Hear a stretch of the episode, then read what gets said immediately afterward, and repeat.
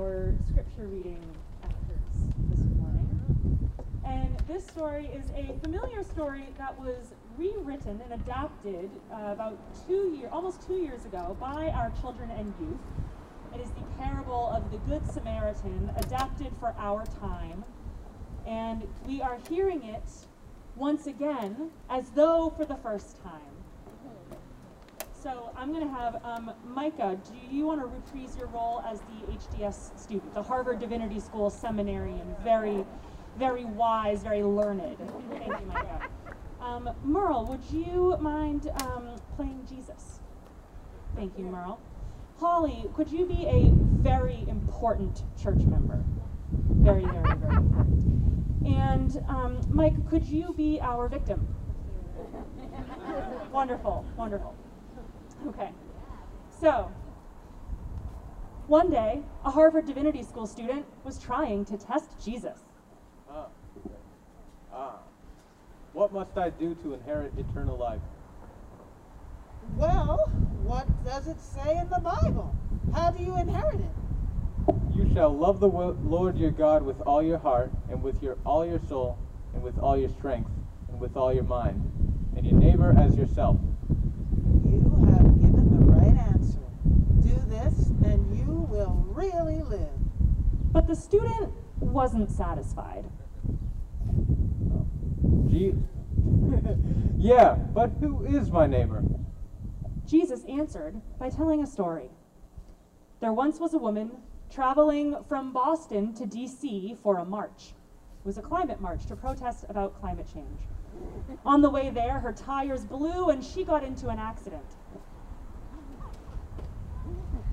Luckily, Pastor Kent was traveling to the same march. It's very windy on the road.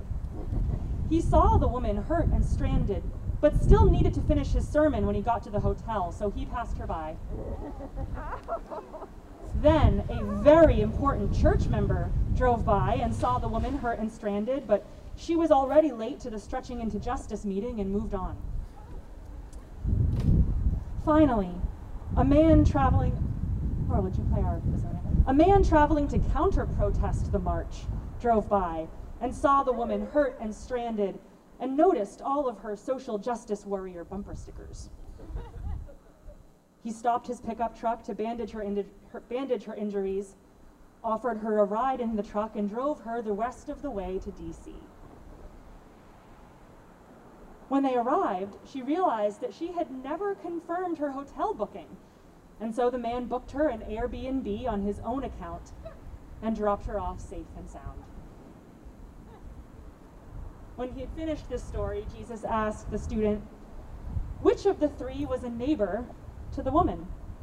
The student answered, Uh, the one who helped her even though she was different from him. And Jesus said, Go and do the same. For the good news of Jesus Christ. Thanks be to God.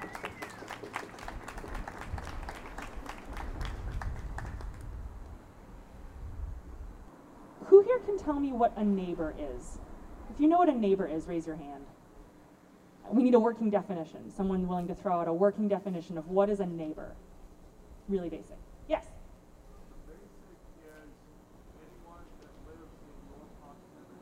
Anyone that lives in your proximity, that's great. Who here knows their neighbors? If you have someone like your next door neighbor, across the street neighbor, raise your hand if you know your neighbor. Okay. Keep your hand raised if you know their name. All right, what are some, just shout out the names of your neighbors. Just Tom, great. Who here has neighbors that are older than them? All right, who here has neighbors that are younger than them?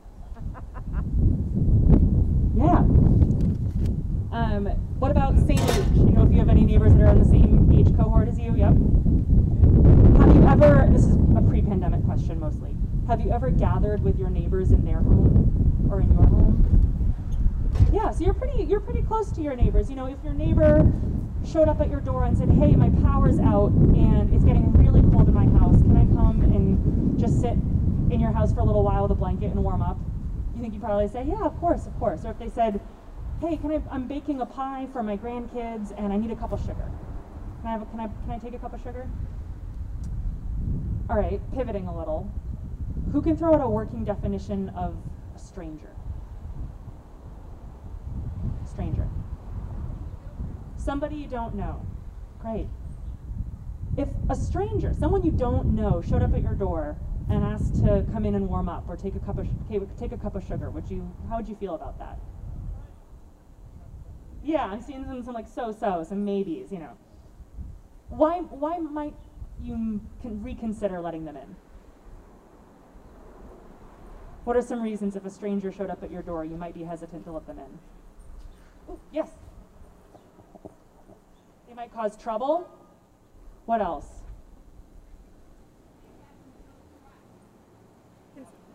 They haven't built trust. Oh, that's a great one. Yeah. Micah, do you have one too? I would say you might not know what their intentions are. You might not know what their intentions are, yeah. So, Jesus kind of throws us for a loop when he tells us that even strangers are our neighbors. And that we're to treat strangers the same way that we treat those people that live right next door to us that we'd gladly open our homes to and help out. And he te- teaches us that with the Good Samaritan story, where the last person you'd expect to be helpful is the one who takes care of a stranger, someone that he might have gotten in a Facebook argument with, someone who he might even be going to advocate against their rights, ends up picking this person up, tending to them, taking care of them on his own dime, and making sure that they are safe and cared for. And Jesus says that's the person that was being a neighbor. So in this story, we learn, and I want to hear maybe some of the kids give some of their ideas that what does it mean to love your neighbor? In this story, what did the person do that meant that they were being a neighbor? Just shout it out if you know. Raj, good to see you. Amen. What are some of the things that the, the Good Samaritan did to, to the person who was stranded? Tended to them, yep. What else? Got them housing. Yeah, that's great. So they were being really helpful. And so there are so many ways that we can love our neighbors. And today we're going to make cards for our neighbors who go to Common Cathedral for church. These are our neighbors who don't necessarily have somewhere safe or reliable to live. Sometimes they sleep outside or in the street or under a doorway, or sometimes they might sleep in a place called a homeless shelter. And there's a special church called Common Cathedral that meets every week in Boston, rain or shine, and gives people food to eat, and water, and coffee, and juice to drink, and even clothes for people to wear.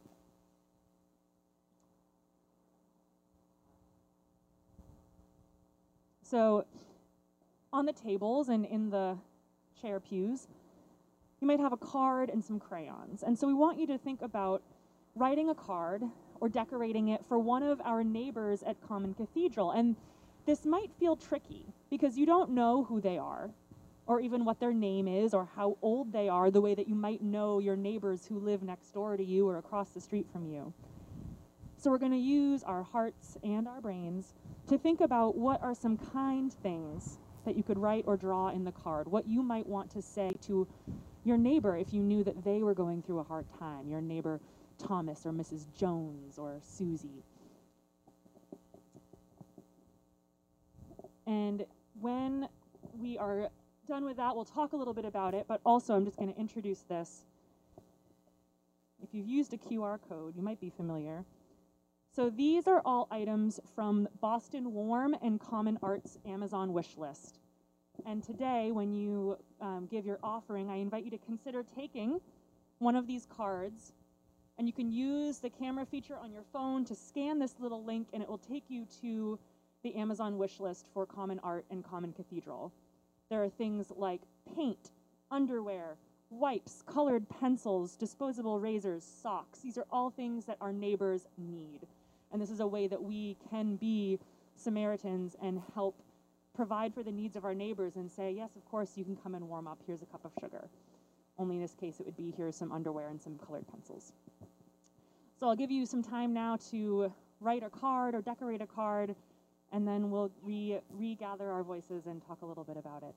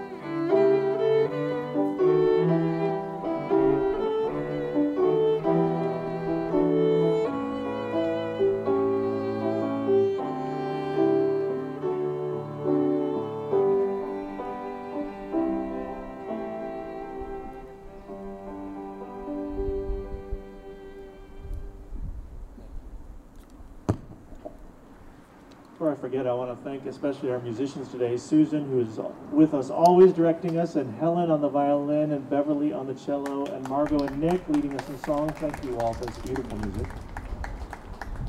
So I know you're still coloring, and I want to just ask anyone who's willing to say or show what it is you're coloring. What are you putting on your card? I can see you're deep in artistic concentration. Yes, can you, Dot, what, can you explain this to us? Well, it's beehive. It's a beehive because we work together. We're social. And it says love, hope, peace, create. And then in the small little beehives that's growing, where the little bees will grow, is friendship, warmth, safety, and I haven't finished. Thank you. Anyone else? Mike, you were holding up yours. You got a rainbow that says hope may joyful bless after after the storm hope may joyful blessings. May you find blessings. Thank you. Our cards are rolling all over the place here. Anybody else want to share what you put on your card? Mine was not super original. I put wishing you a sunshiny day with love from the united parish in brookline probably add to it that you're always welcome here. Others. What's Elizabeth drawing? She's, she's yelling out. I don't know if she wants me to ask her, but what's she drawing? It looks like a flower.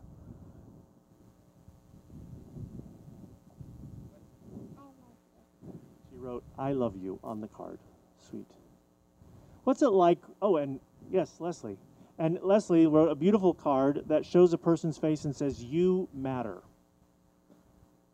important message that all of us need to hear. What's it like writing a card for someone you don't know who's a stranger? Anyone? I feel like I'm in Ferris Bueller's classroom. This, Amy. You don't always know what to say because you don't know who you're writing to. Excellent. Someone had a hand up over here. Where? Ah, yes, Caroline. Love.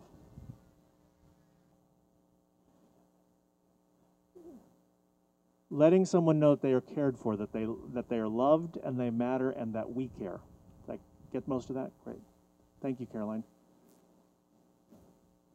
Others? Any of our other kids who are here have uh, ideas about what it's like to write for a stranger?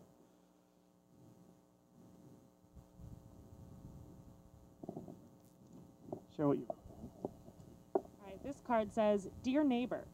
I was thinking about you today and decided to write you a note. What a week it's been. I'm hoping you feel all the love that God has for you.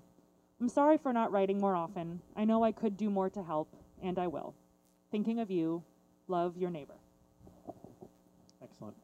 And the other question is what would you feel like if you got a card from a stranger that said something like this, these things that we're putting out? How would it feel to you to receive a card like this? Holly said confused. That's very honest and true. Yes. Dot says delighted. Barbara said, Dear neighbor, let me shop for you and bring you to United Parish Church. That's very good Samaritan of you. How many of you did what I did in the skit and we've seen someone in need and we've been too busy and we walked by? Yeah, me too. So I think part of the lesson today is that we need to notice. It's some of the same lesson we had last week and the week before that we need to notice the strangers in our midst, the people who are crying out for help, because God is in them as well, just as God is in with each of us. And we're going to sing a song now that the kids have been singing every Sunday morning for the past three Sundays, I think. Anybody uh, recognize this guy? Ed, it says it's Desmond Tutu. He had a birthday on Thursday. He turned 90 years old. Anybody remember anything about Desmond Tutu? That's his buddy Nelson Mandela. I think was he. In, they were friends with Nelson Mandela in South Africa. Others remember anything about Desmond Tutu? He has a great laugh. So, someone over here. Yes. He was a, he was a bishop, an archbishop. Yes, in the in the Anglican Church in South Africa. He still is. He's emeritus. He fought for justice. And he, yes, Valencia, what do you remember about Desmond Tutu? He's a good friend with the Dalai Lama. He is very good friends with the Dalai Lama, and they wrote at least one book together, which I recommend to all of you. So, Desmond Tutu introduced this concept that exists in a lot of African cultures called Ubuntu. And this is how he describes Ubuntu. It speaks particularly about the fact that you cannot exist as a human being in isolation. It speaks about all of our interconnectedness. We think of ourselves far too frequently as just individuals, separated from one another, whereas you are connected and what you do affects the whole world. When you do well, it spreads out, it is for the whole of humanity. He also says that uh, from an African perspective, it's very hard to difficult to render into a Western language what this word means. It speaks of being generous, of being hospitable, of being friendly and caring and compassionate. You share what you have. And it says, My humanity is inextricably bound up in yours. We all belong together to the bundle of life. So, Susan, will you lead us again in this song?